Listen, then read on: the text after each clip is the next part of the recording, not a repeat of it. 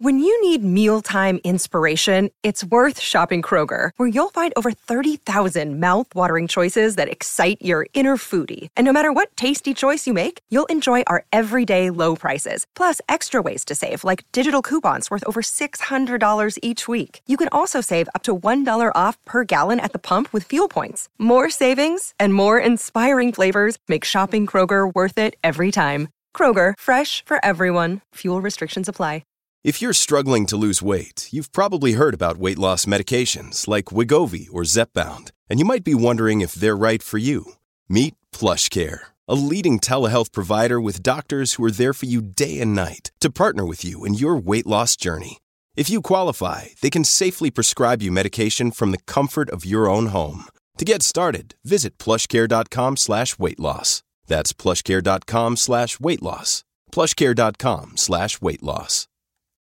This episode is brought to you by La Quinta by Wyndham. Your work can take you all over the place, like Texas. You've never been, but it's going to be great because you're staying at La Quinta by Wyndham. Their free Bright Side breakfast will give you energy for the day ahead. And after, you can unwind using their free high-speed Wi-Fi. Tonight, La Quinta, tomorrow you shine. Book your stay today at L Q dot com. Welcome to the New Books Network.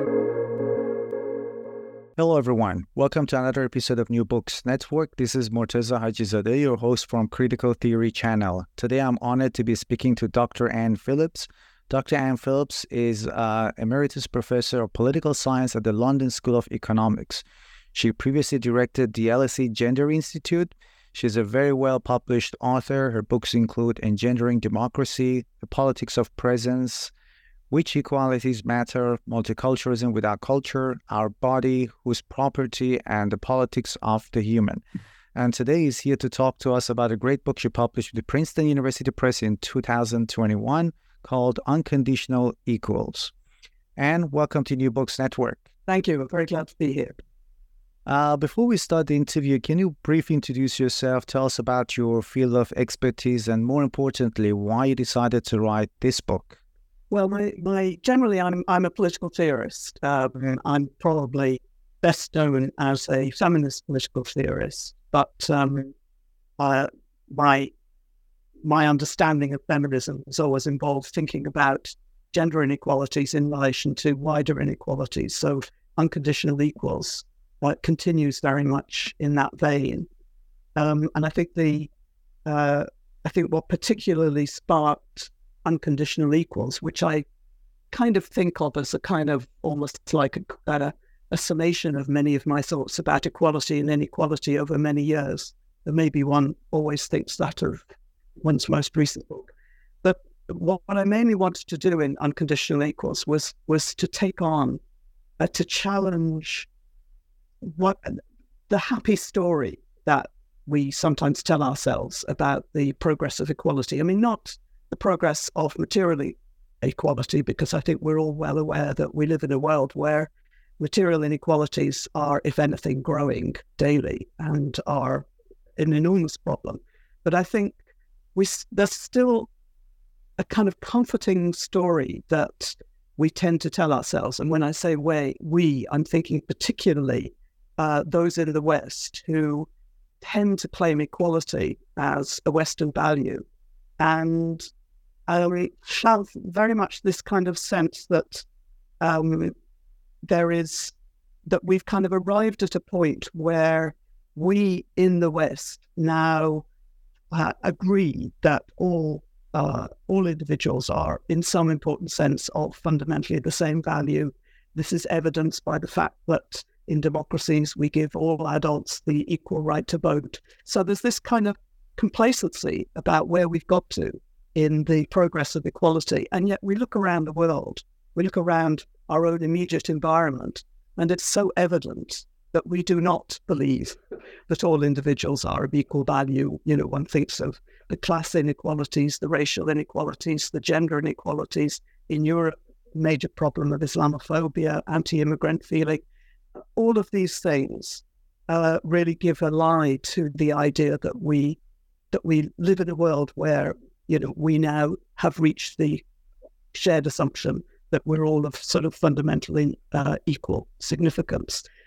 What what I wanted to ask in the book, or to explore in the book, is, is this something about the dominant ideas of equality that we currently work with that are contributing to this complacency, that are kind of contributing to this kind of easy, taken for granted assumption that somehow we have arrived at this condition of uh, believing people equals against all the evidence? And the, the argument that, that in essence I make is that um, we're operating with a conception of equality that is conditional, and that we need to move to a fully unconditional understanding of equality. And and that's the title of the book, Unconditional Equals. Uh, yeah. And yeah, you have a number of, uh, you, you raise a number of great points in the book. We'll get to them, and also those conditions based on which these, this complacency is based, let's say.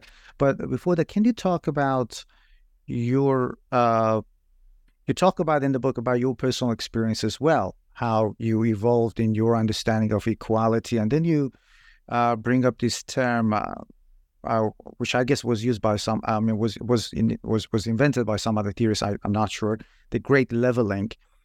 And then you talk about how why income gap inequality has actually increased in the U S and also across the world since nineteen seventies. So can you tell us a little about your own personal experience, your how you reconsider your ideas of uh, equality and or inequality, and then talk about why we've had this Uh, this this widening gap in, in inequality since nineteen seventies. Yeah, I won't be able to explain all of that, but but I think I think it's part of what contributed to the complacency that I'm talking about, is that the twentieth century, and for much of the twentieth century, particularly in the richer countries of the world, there was a uh, there was a kind of move towards lesser material inequality. There are all kinds of contributors to that. Uh, the two world wars were important contributors. I mean, lots of people got very rich during the world wars, particularly armaments producers, but the wars destroyed wealth. Uh, they uh, they kind of, they eliminated some of the wealth. Also, of course, when when when uh, countries are fighting wars and they're relying on their population, uh, and in the course of the First World War, actually uh, sending millions of their uh Uh, citizens to uh, to die, there's a kind of increasing impetus on governments to actually begin to address the needs and the concerns of the uh, the broader mass of their citizens. So there's a number of kind of elements that, that that build into it. People also talk about how in the United States uh, there was uh, a lessening of population growth, partly lessening immigration through the twentieth century, which meant that Uh, skilled workers were able to take advantage of this, unionize, and bid for higher wages. So lots of different elements go into it. But basically, much of the, the first half of the twentieth century was a period in which a lot of governments were introducing taxations on the wealthy and on property. They were beginning the formation of, of what we, we know as the welfare state. Uh, you were getting a reduction in the discrepancy between the highest income and the lowest income, but also, I think, very significantly, a reduction in the uh, differential between unskilled and skilled workers. So the the way in which it's related to the complacency is that, I mean, I, I was born in nineteen fifty. I grew up in this period, fifties, sixties, seventies, uh, in which one still had a sense of things were getting better, right? Things were moving. I mean, people very often nowadays say that people of my generation, and indeed the generation after me, uh, could assume that we would have a better life materially than our parents had had. And that was certainly true for me. But for our own children, the chances are now that our own children may have a lesser, a lesser good life than we have uh, in terms of the material uh, possibilities. So the kind of, basically, particularly in the um, Anglo-American countries, so the United States, uh, the United Kingdom, also Australia and New Zealand, the English-speaking countries, the seventies was the kind of the point at which that turned around, and you got the rise of what people describe as neoliberalism, uh, the deregulation, the kind of, you know, incomes, kind of, the, the decline in trade union uh, power, um, all of this. Uh, moving into a situation where the, the differentials uh, between um, the, the poorest section of the community and the richest section, hugely, hugely uh, extending themselves. And at this point, we begin to see, and this has been written about, of course, by a lot of economic historians, that what looked like a trend towards lessening the uh, income gap and increasing material equality actually was a blip. It was an unusual, unusual moment uh, in which there was that process, and we're now perhaps back to the norm. Um, so that's been, um, I mean, I think, like many of my generation, without realizing it, I was kind of subconsciously uh, influenced by that experience of the great leveling uh, into buying into, much more than I should have done, this idea that we were on, in a sense, a progressive development towards greater equality. And I have a much more pessimistic view of that now. But my pessimism isn't just about the opening up of the material inequalities, because if you have those enormous material inequalities, they almost always coincide with huge inequalities in terms of whether you do actually think that other people are of fundamentally equal value or worth. Mm-hmm. Uh, that's a very interesting point you brought up. I am originally from Iran myself, and I moved to New Zealand yeah. about uh, eleven years ago to do my PhD, and I had a conception that, oh, I had this idea that more or less the, these these equalities don't really exist in Western societies. But there were several lectures that I went to, several resources that were introduced in those lectures, and and and, and I, I was really shocked. I was really shocked when I when the, when when I realized that, for example, child poverty a few years ago was an issue in New Zealand. I'm I'm sure it still is, but that's something we rarely hear about. And there is a lot of uh, hype in the media about, you know, with a lot of, I don't know if they're really intellectuals or pseudo-intellectuals, best-selling authors who have university uh, seats as well, who write about the prog- the angels of progress. I don't remember the title of the work, and you've never been more equal.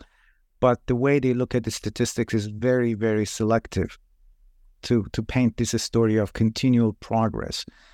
Um, and there have been a lot of, let's say, interventions. There have been a lot of institutions to address inequality, but you believe that they, there, we still there isn't any sustained, let's say, effort on the on the part of us to address these inequalities that are based on hierarchies such as race, gender, birthplace. Is that right?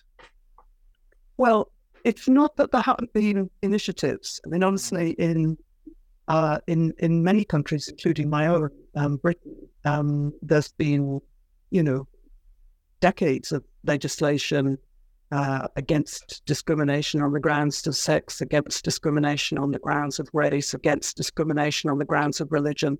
Um, so it's not that there haven't been initiatives or, or not just uh, the kind of anti-discrimination initiatives, but also uh, movements towards uh, equal pay uh, for women and men. So it's not that there haven't been initiatives, but what what strikes me is how, how how difficult it seems to be to move people to the point in which we really do think of others as our equals, right?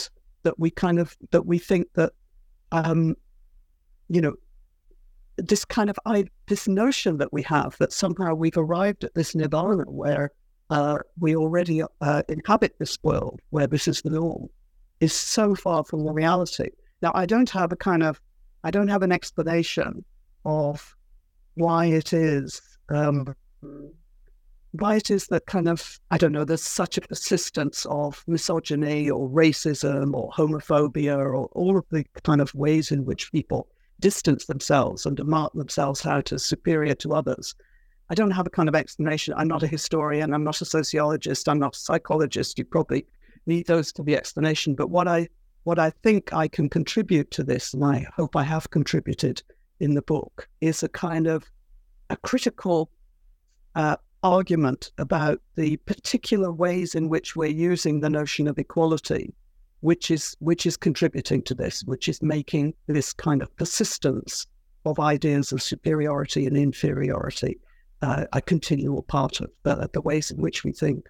And uh, you're also critical of the idea of meritocracy. It sounds all great. Meritocracy, yeah. It's equality based on merit. But why do you think, and how has it damaged the idea of equality? Yeah. It's, I mean, it's worth bearing in mind that the, the very term meritocracy, which was uh, coined by uh, uh, uh, English uh, uh, writer Michael Young in uh, a book in nineteen fifty-eight called The Rise of Meritocracy, it was coined as a critique, as a satire. And it was a satire of what happens to a society when it comes to uh, measure people, uh, in his argument, purely by their uh, success in a narrow set of exams and qualifications. And uh, he, two parts of his argument, which I think still ring true. One is that uh, this kind of moves towards a rather single scale of merit, which simply doesn't recognize the kind of huge range of qualities and capacities uh, that that people have within our society. So, for example, as, as feminists endlessly point out, we do not value the capacities that involve caring for others. You know, that this, this hugely important human capacity to provide efficient but also sensitive care Uh, to those who are sick, to those who are dying, to those who are young. Um, we don't value that. Um, meritocracy narrows the range of things that we value, first of all. But secondly, it's a kind of, it's it's a kind of, basically it celebrates a kind of society in which we compete, maybe through qualifications, through education, uh, for the good positions within society, in a way that encourages us to forget about the probably half society that doesn't succeed in this competition, but also encourages those who have succeeded to really think that they are better people, not just that they are better at teaching or better surgeons or, you know, better at whatever, you know, particular position they have qualified themselves for, but the meritocracy, the whole language in meritocracy, encourages us to think that those who got succeeded in the in the competition for the best positions uh, are indeed better people. So I, I think, I mean, my argument is not that we shouldn't want um, well-qualified people for the jobs that they do. I mean, we want surgeons to be highly skilled. We want those who teach to be good at teaching. We want those who care to be good at caring. All of these things, this is not what, what I think is the problem. The problem is when we uh, when we think of a society as a meritocracy, we are buying in to this idea of a relatively narrow scale of important qualities, typically tested by educational achievement. And we're also um, encouraging the view that all that matters is those who actually succeed through these through the competition. Uh, the meritorious, uh, who are then regarded as genuine meritorious. Sorry, it's just that they are genuinely not just good at their jobs, but superior beings. So but I think, I mean, I'm with Michael Young in this critique in nineteen fifty-eight, that this, this is a term intended satirically, and it's really extraordinary how it's been seized as, as a positive description of the kind of world that we would like to live in, which is not, in my view, the world of equality that I would like to see us uh, moving towards. And uh, our modern understanding of equality, again, is, in the book you argue, is sort of bound up with ideas of uh, violence, colonialism, slavery, that part of history of, of, of Europe. H- how is this idea of equality bound up with those ideas? Yeah, well, I think, uh, first of all, historically, um, I mean, I think we, I mean, there's very much a sense that Uh, when we talk about equality today, that we're talking, I mean, there have been ways in which people have talked about equality, you know, through the millennia, right? Lots of different versions of equality. But there's a notion that there's a modern idea of equality, which is born broadly in the West, in Europe, um, in the uh, round about seventeenth century, lots of kind of people talking about Uh, in the state of nature, we are all equals. We are born, create, you know, in the American Declaration of Independence, we take it as a self-evident truth that, uh, you know, all men are, um, are born equal. Um, And that's that's seen as the kind of the characteristic of the kind of the modern idea of equality. And then through the seventeenth, eighteenth, nineteenth, twentieth century, there's, as I say, this sense that people are talking more and more about equality, demanding more and more from equality.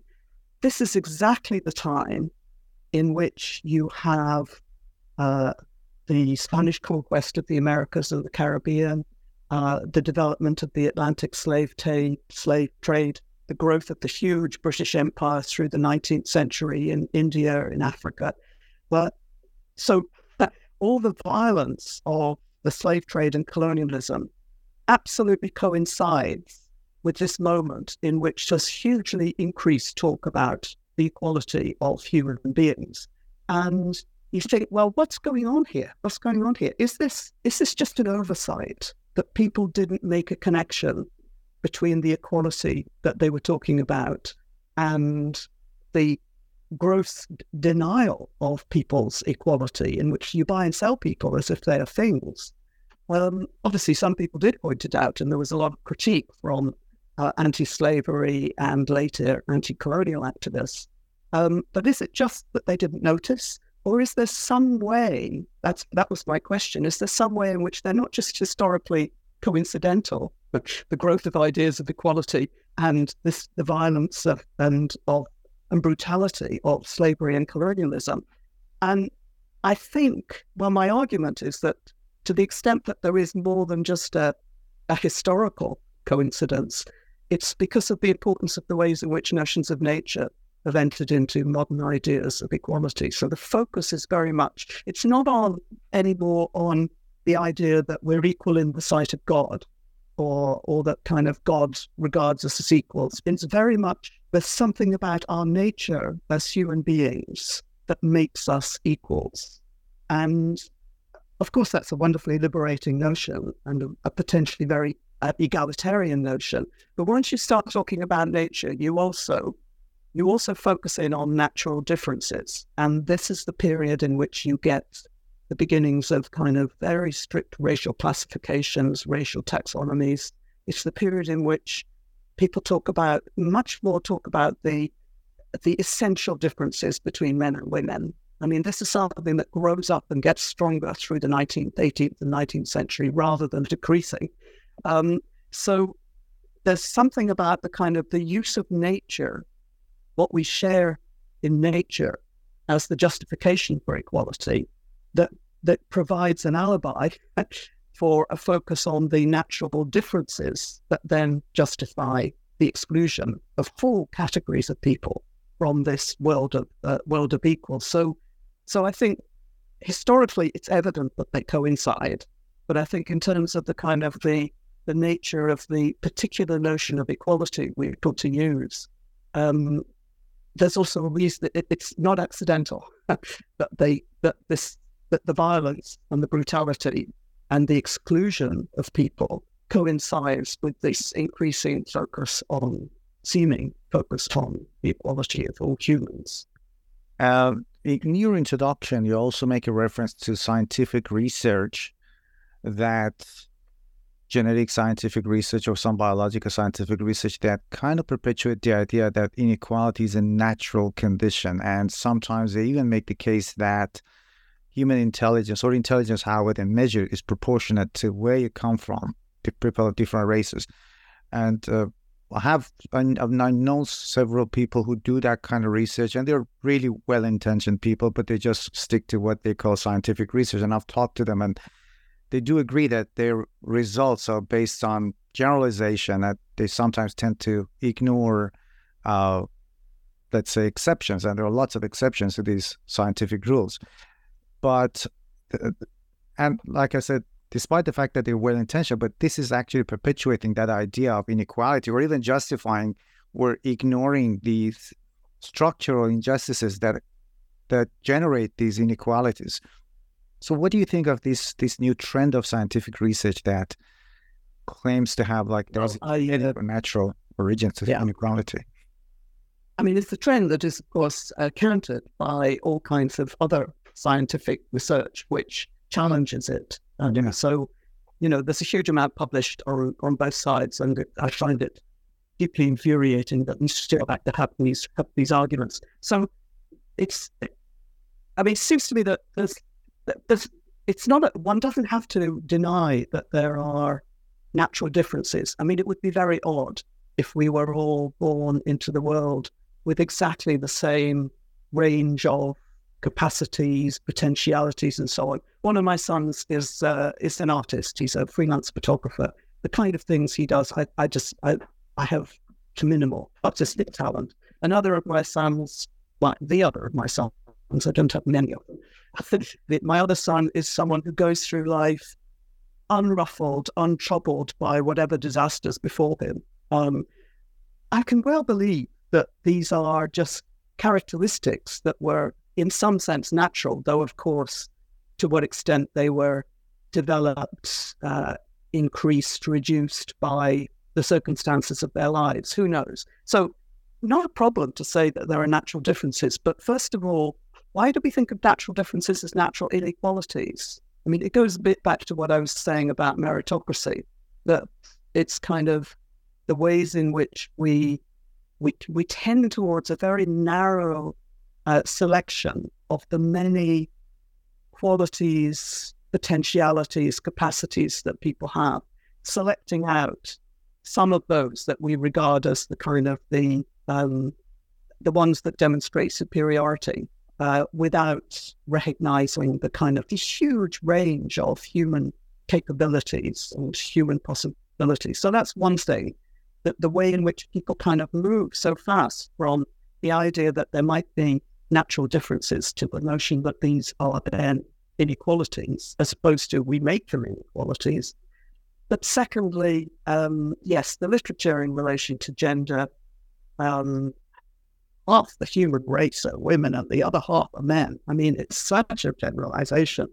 Um, race, I think, and I think many people argue this, is, is a kind of very much an invented category, which kind of imposes on what we can, you know, we can sort of identify as uh, differences in physiognomy or in skin color, and then imposes on that assumptions about intelligence, about uh, personality, about attitudes to life in ways that, that came into being, again, round about a time at which you've got the development of uh, the, the development of uh, the empires the of the last uh, uh, four or five hundred years. Um, so. Uh, I, I think the, uh, the, the the scientists continue to debate. Um, what I would say is establishing um, natural differences does not mean natural inequality, but also the attempt to kind of produce generalizations on the scale of either gender or some kind of constructed notion of what race is. I mean, it's uh, I have very little um, confidence in any of that research. So I do I do read some of it, and I do read some of the counter research that is produced, and uh, you know, good luck to the people who are carrying on debunking the science, and uh, um, yeah. Uh, yeah, yeah. And as you mentioned, it's kind of sad that we're still having those arguments. You, you, you still need a lot of scientists to yeah, come up. Women green. Yeah, yeah, yeah, yeah. Uh, let's talk about a non-foundational account of equality. That was a new concept to me. What, what do you mean by a non-foundational account of yeah. equality? So, th- so this is very much a kind of um, a term that, that comes up within the political theory, political philosophy literature. So there's a kind of sense that um, it's, it's part of people thinking of uh, a kind of uh, a post, uh, a, a sort of post-religion uh, or post-metaphysics way of thinking about equality. So you can't you can't sort of justify uh, the equality of all humans by reference to something that uh, God tells us, right? Or you can't justify it by reference to a kind of notion, you know, as in some versions of Christianity, that you know, humans have souls and that that's what makes us equal. Um, What what people have tried to do in the kind of the more secular ways of thinking about equality is to say things like, well, human beings, think about think about the kind of ways in which human rights uh, are talked about. People talk about all humans have this uh, shared dignity, right?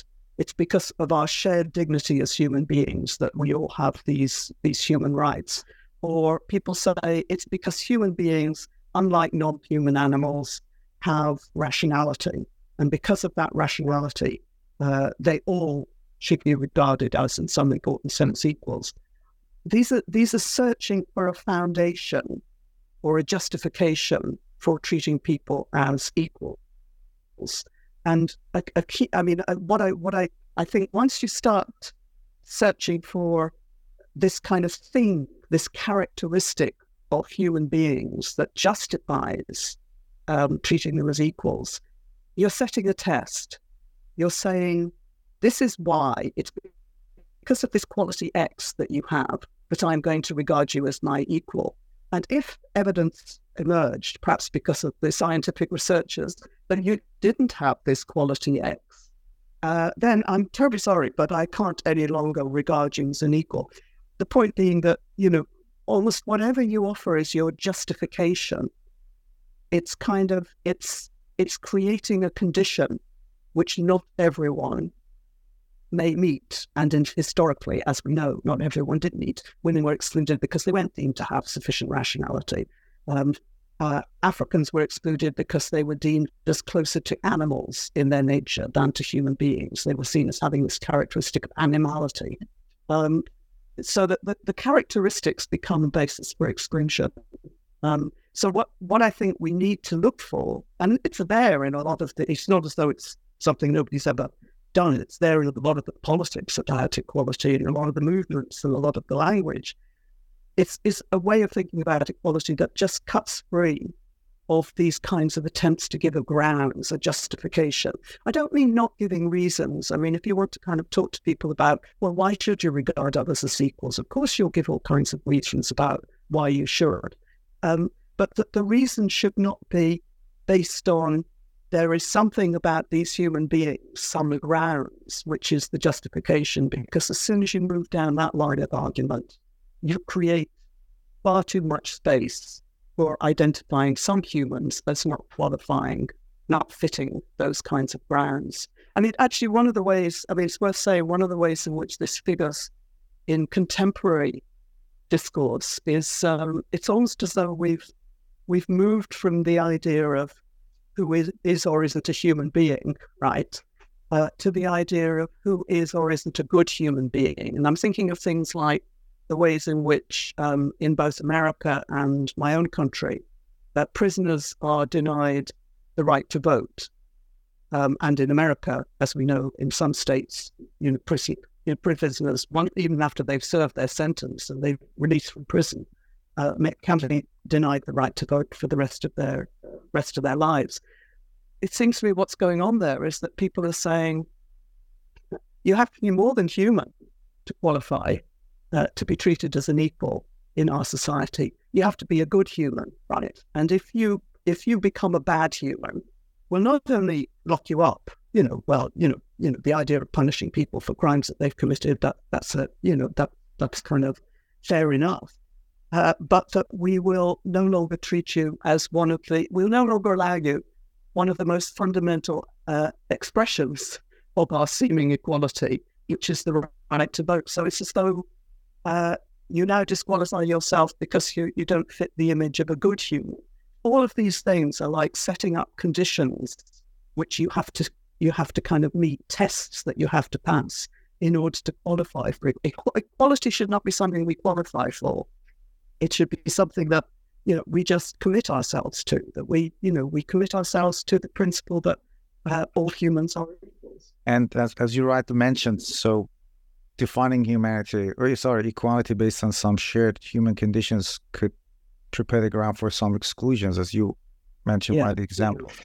The other extreme, so the extreme of that could also be the rise of nationalism or ethnocentrism uh, as well. Am, am I right to assume that? Yes. I mean, that's, in a way, that's the kind of, um, I mean, the way people will talk about that is that they'll talk about it as, uh, well, it's, uh, I mean, nationalism is defining people's uh, rights or access to equality on the basis of whether they belong or not to the nation, right?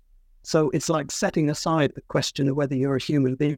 It's whether or not you're a kind of, it's a very narrow condition that's being set there. It's not just, are you a human being, but are you a member of the nation? And then, as we know, the nation is very often defined in uh, in, in in ethnic terms, cultural terms, in religious terms, which then exclude large numbers of people who had thought of themselves as members of the nation, uh, but turn out not to be accepted as such.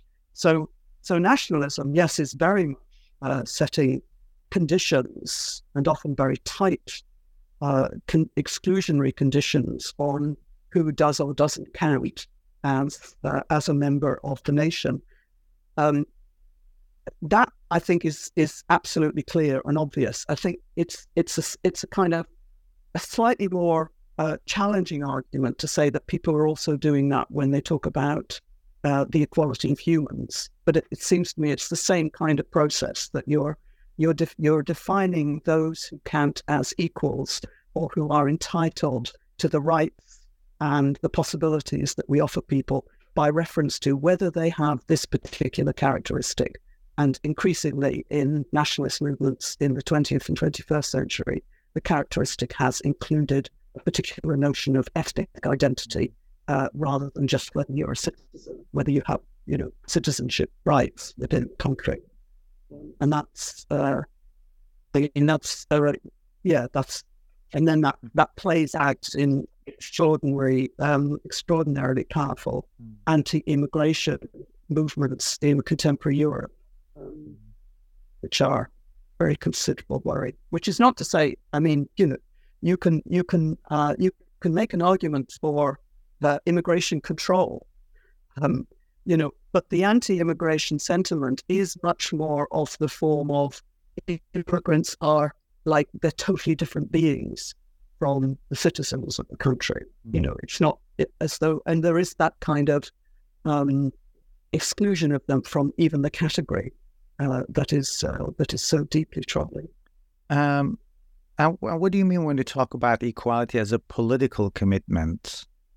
Yeah, I mean that that's um, so that relates to the kind of the critique that I'm making of foundational accounts of equality, because I I mean there's a lot of work in contemporary political philosophy, which is which is trying to work out, well, you know, okay, so we, we say that we're all, in some sense, basic equals. What is the basis for this? What is the justification for this? What are the grounds for this? What is it about us that makes us equals, and so on? So there's all this philosophical search for the grounds. And, you know, and as, as I've said, I think that kind of search always leads you with exclusionary possibilities. And I think one should move from that to something which is much more just acknowledging that equality is, it's not the conclusion of either a philosophical argument or an empirical investigation into, you know, what kind of human being you are, whether you're the same kind of human being as I am. It's not the result of philosophical inquiry or scientific investigation. It's, it's a political commitment, and it's something that has become, incre- I mean, this is where I do think this progress has become increasingly powerful as a demand and a claim over the centuries, that people insist on their equality, they claim their equality, they commit themselves to equality. But we need to recognize that it, it is a political commitment, rather than, it's not something you can prove. You can't prove that we're equals. Um, you can't uh, prove that either by scientific research or by philosophy.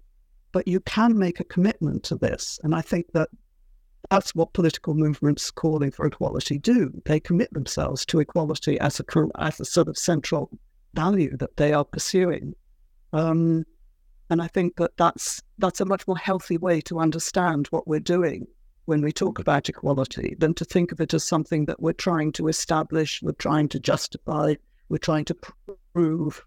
In which case we do get rather vulnerable to some of the scientific research that you've been talking about, you know, because if you if you put it into the realm of proof, and then somebody comes along and says, but look, we've discovered that, you know, this group doesn't have characteristic X, but that group does. Uh, you, you're you're very vulnerable to that, but mm. you shouldn't be vulnerable to that, because equality is a political commitment. Mm.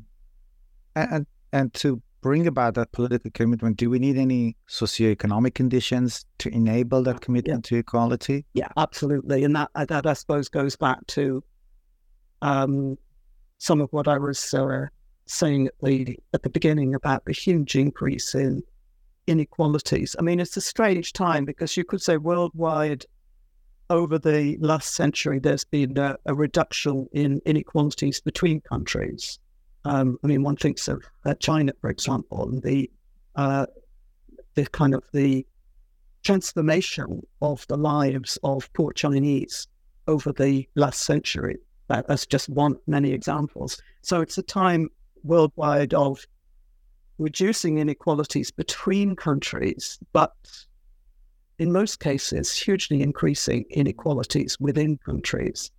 And I think that I think that kind of material inequality um, makes it incredibly difficult for people to think of one another as equals. I mean, you asked me earlier about what it is that uh, what it is that kind of, in a way, stops people from seeing others as equals. And I do think that kind of the, the scale of material inequalities is one part of that. You know, it's not just that we have a particular conception of equality, but I think it's the wrong conception. Uh, if you if you live in a world where the, the level of material inequalities is such that we live more or less separate from one another, that we can live sort of almost segregated lives in which uh, the rich uh, have no idea about the kind of the lives of the poor. They see them as kind of just alien beings, just actually a source of, of both contempt and fear. Um, the, the kind of the, the poor have equally no uh, no knowledge other than possibly some a wish that they could share some of the uh, the resources of the of the rich. It's it's not a world that generates uh, the. That, that sustains the capacity to really think of one another as be, as people like oneself, right? Um, so, so I do think that um, one of the ways in which we move further and further away from the possibility of really thinking of one another as equals is that we live in a world where the material, the scale of the material inequalities actually makes us live in separate worlds. And so that, so that's kind of That's that's one thing that I'd say. I mean, the other thing is just that, you know, all of the achievements that we've made in terms of political equality or legal equality or civil equality are continually undermined by the material inequalities. So, um, well, the right to vote, obviously, we know that doesn't deliver anything like an equality of influence in politics because, you know, the people there, you know, those who have uh, wealth, contacts, influence are able to have much more influence on public policy than those who simply cast their vote in the ballot box every four or five years. Uh, we also, things like equality before the law, um, we all have the equal right to take our case to the law courts, but if you can afford the most skilled barrister in town to represent you, your chances of winning your case are, of course, immeasurably better than if you either have to just represent yourself or you have to deal with the services of an incredibly overworked uh, legal aid uh, uh, lawyer who barely has time to read your case before going and representing you. So material inequalities in some ways make a mockery even of the political and legal equalities that we've achieved. But I think they also hugely eat into our capacity to think of one another as beings like ourselves. Um, there is another question I'm really interested to know more about, and I have I've been interviewing different people, and I when when, when the timing is right, when the topic is right, I usually pose this question, and that's about identity politics. So there are two groups of people who dismiss identity politics. One of them is, of course, the right-wingers or conservatives who completely deny any kind of the existence of any inequality and injustice. So that's a different case. We don't want to talk about it. But on the other hand, there are a lot of people, liberals or those on the left, who dismiss, but mainly those on the left who dismiss class uh, politics, identity politics, are because they, not that they're against, uh, let's say, uh, racial or you know, gender inequality, but they they say that to bring about equality, we need to focus on economic means, and they are sometimes labeled class reductionists.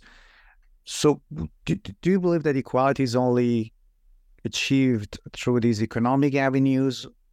And we, or should we dismiss identity politics and focus on the economic aspects to bring about that political commitment that you've been talking about?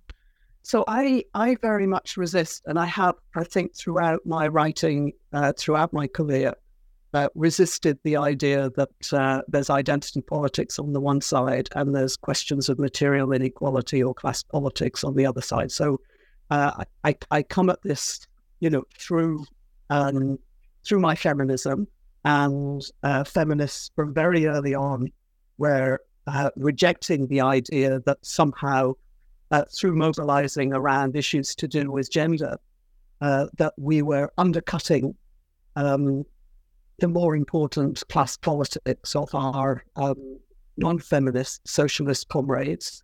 Um, that uh, that that that kind of opposition has has has kind of stymied so much politics over so many decades, um, and indeed is uh, is still uh, very much uh, creating problems. It's also um, I think it, it, it's kind of part and parcel of what I've been trying to uh, say about the kind of the current ways of kind of thinking about equality at the moment. And this this compla- this complacency that I started with, the complacency about we we already live in a world where it's taken for granted that we're all in some important sense equal. I think those who want to resist, reject identity politics, a lot of them actually buy into that complacency. Um, they think, you know, what what are women going on about? Uh, you know, we already live in a world in which men and women are finally, they're recognized as equals. We realize they had a hard time for many centuries and that they were denied the vote and they were denied the right to own property and denied this and the other. But we're way beyond that. Men and women are, are kind of regarded as equals now. So all this talk about identity politics is just distracting us from what is the much more important question, which is the material inequalities. And it's kind of part of that extraordinary, that assumption that we've already arrived, that we've solved the identity problems, that, right, we don't any longer differentiate on the basis of gender. We don't differentiate on the basis of race. Uh, we don't, we don't treat people differently. Uh, all, the only problem that remains to us is that we have material inequalities. Seems to be so far from the reality that the, you know, the uh, the identity, the so-called identity issues. I don't like the language of identity politics very much, but the reality of it, which is to say that it's the ways in which, whether or not we are regarded as inferiors, that, that there are ways in which people are regarded as and treated as inferiors, which have often coincide with them being materially disadvantaged, but they're not entirely identical to that. Um, and that that's something that we need to continue to take account of. So, so I'm, um, I mean, I think some, you know, you could always come up with some aspects of identity politics, which are, which do seem to have, uh, in a way, lost Well, lost contact with the material reali- realities of the world sometimes, uh, but but the, fundamentally, um, these are all part of the inequalities that we are uh, that we are facing, and you cannot, you know, realistically claim that, you know, we've sorted out all the things that people obsessed with identity politics are worried about, and and can therefore happily just concentrate on the material. Uh, these, these, that kind of, that dichotomy, to my mind, just doesn't work, and it's something that, uh, I mean, in many of my writings, I have uh, tried to tried to challenge. So no, I wouldn't dismiss identity mm. politics. No, I actually, one of your colleagues from Columbia University that I was talking to about a year ago, I posed the same question, um, Bernard Harcourt. So I, I posed the same question, and he, he more or less gave me the same answer as you did. Uh, I, I'm, I'm interested also to know more about a relational account of equality that you talk about in the book. W- what is a relational account of equality? I mean, this again is a kind of is a reference particularly to debates uh, within the political theory, political philosophy. So th- there was a huge amount of the work on equality among political philosophers for many years, through the eighties, nineties, what have you, uh, was focused on, okay, we want equality, but equality of what? What exactly are we trying to equalize? Are we trying to equalize resources so that everyone has, you know, exactly the same parcel of resources? Are we trying to equalize opportunities so everyone has starts with the same, everyone starts in the same starting place? Are we trying to equalize people's welfare so that those who have greater needs, perhaps because of disability, actually are entitled to more resources? Huge about endless debates about exactly, you know, what do we mean by equality? Uh, how do we distribute things to ensure that we get equality? And this has been very profoundly uh, criticized by uh, a number of uh, theorists, including uh, Elizabeth Anderson, uh, Samuel Scheffler, Jonathan Wolf, um, who tend to be described now as relational egalitarians, who kind of pull us back to a huge amount of what people care about when they care about equality is whether is, is whether people relate to them as equals. Um, and that if you just focus on these kind of questions about exactly what things are we distributing and in what kinds of proportions, you're actually losing sight of the uh, the real thing that people get get. People feel that they're challenging when they're challenging inequality. They're challenging hierarchy. They're challenging domination. They're challenging oppression. They're not just challenging an unequal distribution of resources, though that's clearly part of it. Um, they're actually challenging that people are treating them as inferiors. And maybe they're treating them as inferiors because they have lesser uh, resources, which is goes back to the point about you can't separate these two out as if they're separate matters. But that, you know, it's how people relate to one another and what it means to relate as equals that is crucial. I mean, I'm a bit critical of some of the uh, so-called relational egalitarians because I think... I think in their case, some of them do move a bit far away from thinking about the uh, the challenge of material inequalities and move in the direction of saying, as long as we all have enough to be regarded as um, full citizens, then that's all we need. And I think huge material inequalities matter much more than that. But but generally, the idea is that uh, instead of just thinking of equality as a kind of matter of distributing things more fairly, think about what is a society in which people actually relate to one another as equals. What would we need to maintain, create and maintain? And as a final question, um, which one do you think is more important, to define equality and justice or to identify different forms of injustice or inequality? I'm glad you asked that, because very often when people talk to me about the book, they, they, I mean, it's, it's I consider it an important part of the argument. Mm. People very often don't focus on that part of the argument. I think the, um, I mean, perhaps just to go to go back a step, um, and it relates to some of the uh, debates within feminism. Um, I mean, I I have had through my life rather a kind of fixed, a clear idea of what I think equality between the sexes involves. And for me, it basically would involve there no longer being any presumption that because you're a man, you do certain sorts of things, because I'm a woman, I do other sorts of things. So there'd no longer be any presumption that women typically do the caring work and men typically become engineers or whatever it might be. That, that in that sense, men and women would, would in a sense, they'd become interchangeable, that there would be no gender hierarchy, there'd be no gender division of labor.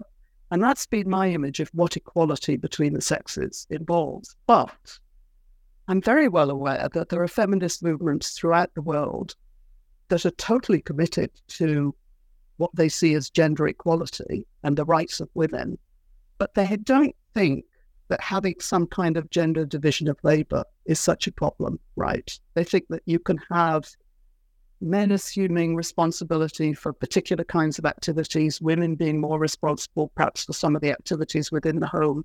As long as women are recognized as equals and have equal kind of political authority and control over their incomes, um, you know, then the fact that they, that there's a typical, uh, woman's job and a typical man's job is not a problem. And I've come over the years to see my notion of gender equality is just a bit too de- defined and fixed. I mean, I haven't particularly changed my own view, but I think the crucial thing is not to convince everyone that this is what gender equality means, but to actually tackle the areas where there is gender inequality, gender oppression, gender domination, where it's much easier, but to, you know, for us all to agree on where, what are instances of those than for us to agree on what should be the end state. And I think that argument, which for me evolved out of thinking about issues to do with feminist debates, is a more general argument that uh, the crucial thing is not to get caught up in endless debates about exactly what does it mean to treat people as equals, but to start from, this is clearly a case of inequality. This is clearly a case in which some people are asserting their superiority over others. Let's see what we can do about that. So, uh, yeah, so I'm glad you asked about that, because that I see as quite an important part of my argument. Um, and, and as a last question, I always ask this. Is there any other project you are currently working on? Because some of the books that you previously published were also also had to do with the idea of multiculturalism, equality. So I can see this thread. Is there another project you're working on or thinking about writing a book anytime soon? Uh, it's it's been slightly a problem for me that, as I said at the beginning, I kind of see this book as in some ways a culmination of many of the things I've been thinking about. So it's brought me temporarily, I hope, to a bit of a standstill, and I'm not actually sure exactly what I want to move on to next. So there are various sort of smallish projects that I'm Uh, that I'm working on or, or engaged with, but I don't yet have a big new kind of compelling project. But I'm sure that when I do, it will again be to do with inequality and equality. Professor Anne Phillips, thank you very much for taking the time to talk with us on New Books Network and sharing your thoughts about this wonderful book. Thank you. Thank you for the interview.